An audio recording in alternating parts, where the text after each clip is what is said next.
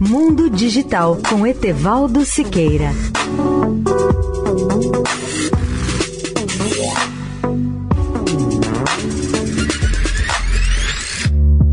Olá, ouvintes da Eldorado. Quando uma grande empresa de internet ou computação em nuvem enfrenta problemas, muitos dos seus clientes, inclusive grandes corporações, podem sofrer sérias consequências.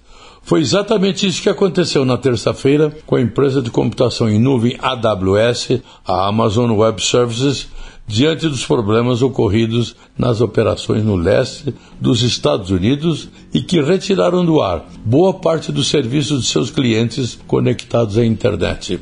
A Amazon ofereceu poucos detalhes sobre a interrupção, mas esclareceu que os problemas atingiram sua tecnologia de monitoramento e resposta a incidentes, o que está atrasando a capacidade de fornecer atualizações.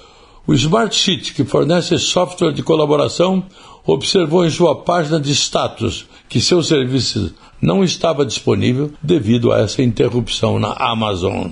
A porta-voz da Amazon, Christian Brown, se recusou a oferecer detalhes sobre a interrupção, além do que a empresa postou no painel da AWS. Essa empresa é o maior provedor mundial de serviços de computação em nuvem e que permite aos clientes alugar recursos de armazenamento e processamento de dados pelo web em vez de operar seus próprios data centers.